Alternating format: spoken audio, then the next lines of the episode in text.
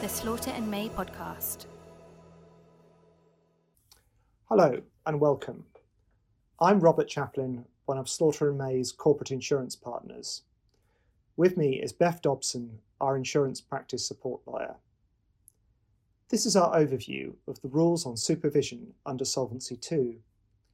For more information, please see Chapter 1 of our Solvency II app.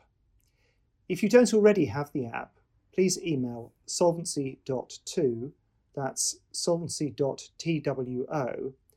at slaughterandmay.com to request access. As stated in Articles 27 of the Solvency II Directive, the main objective of supervision is the protection of policyholders and beneficiaries. The directive requires member states to ensure that supervisory authorities have the relevant expertise, capacity, and mandate to achieve this main objective. Supervisory authorities in EU member states are required to consider the potential impact of their decisions on the stability of EU financial systems. In the UK, the PRA's objectives in its supervision of financial firms are set out in sections 2b and 2c of the Financial Services and Markets Act. The PRA has a general objective of promoting the safety and soundness of firms it regulates and, in respect of insurers, the insurance objective of contributing to the securing of an appropriate degree of protection for those who are or may become policyholders. This is broadly equivalent to the main objective of supervision under Solvency II. For UK firms, the rules on supervision are set out in the PRA rulebook and the Onshored Level 2 delegated regulation. Firms should also have regard to PRA guidance, including the PRA's Approach to Insurance Supervision document. The Solvency II regime expects a supervisory authority to have sufficient powers to ensure that insurance undertakings comply with all applicable laws and regulations. This includes having the necessary quantitative tools to assess the economic position of firms that it regulates as part of the supervisory review process. To ensure that supervisory authorities have the information necessary for the purposes of supervision, the directive requires firms to submit qualitative and quantitative reports on a regular basis. This takes the form of, firstly, a regular supervisory report, and secondly, separate quantitative reporting templates. The regular supervisory report contains both qualitative and quantitative information on the firm's solvency and financial condition. The detailed content requirements of the RSR are set out in the delegated regulation. This includes information on the business and performance of the firm, the firm's system of governance, the risk profile of the firm, assets, technical provisions, and other liabilities, and capital management, including own funds and capital requirements. The RSR must be submitted in full at least every three years and can be requested by the supervisory authority at the end of any financial year. For any year where the full RSR is not prepared, firms must submit a summary report detailing any material changes from the previous year. In addition to the RSR, firms must submit annual and quarterly templates in a form prescribed by implementing regulations. Supervisory authorities can limit quarterly supervisory reporting where it would be overly burdensome.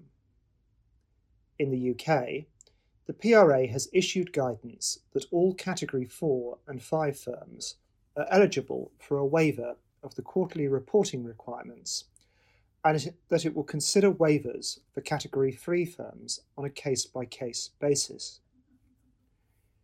In addition to the harmonised EU wide templates, the PRA has developed a number of national specific templates to address areas which are not covered by the harmonised templates, such as with profits bonuses, financial guarantee insurers, and Lloyd's requirements.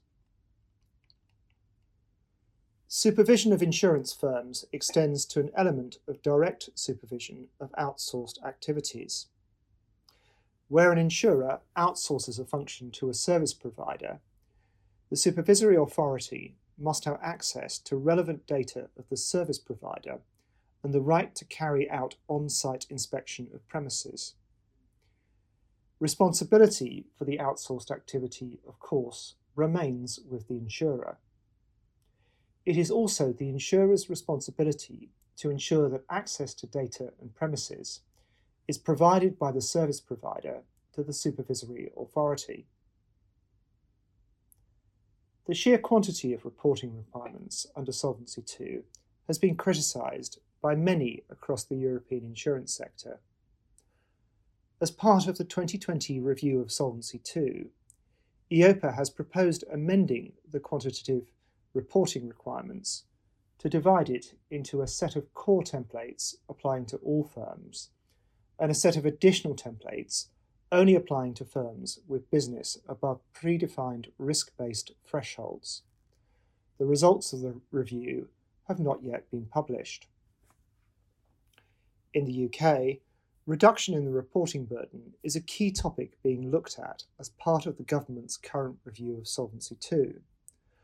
A full consultation on changes emerging out of that review is not expected until early 2022. In the meantime, however, the PRA published a consultation in July on proposals to reduce the volume of financial information reported to the PRA. This is the first phase of proposed changes to reporting and disclosure requirements and is intended to focus on changes which could be implemented relatively quickly and with low operational impact.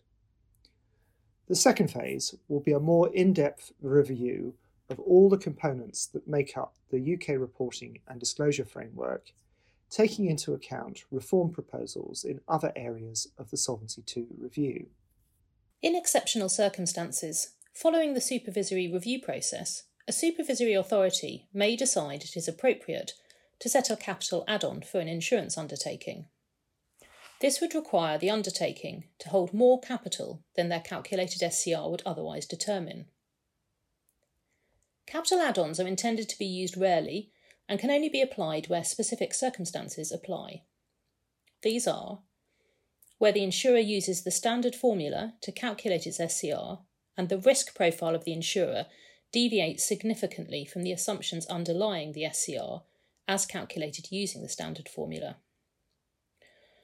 where the insurer uses a full or partial internal model to calculate its SCR, and the risk profile of the insurer deviates significantly from the assumptions underlying the SCR as calculated, where the insurer's system of governance deviates significantly from the standards required by the regime, and those deviations mean the insurer cannot properly identify and manage its risks, and where the insurer applies the matching adjustment, volatility adjustment, or transitional measures and its risk profile deviates significantly from the assumptions underlying those adjustments or measures.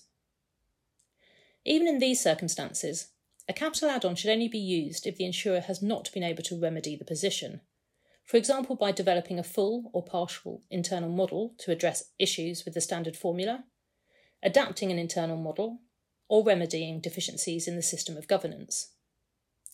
Detailed methodologies for the calculation of capital add-ons are set out in the Level 2 delegated regulation. In practice, capital add-ons have not been used extensively.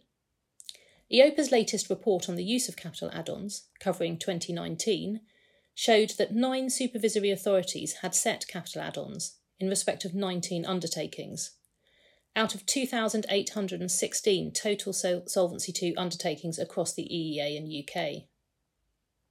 Some responses to the UK government's call for evidence on its review of Solvency II suggested that capital add ons should be used more flexibly.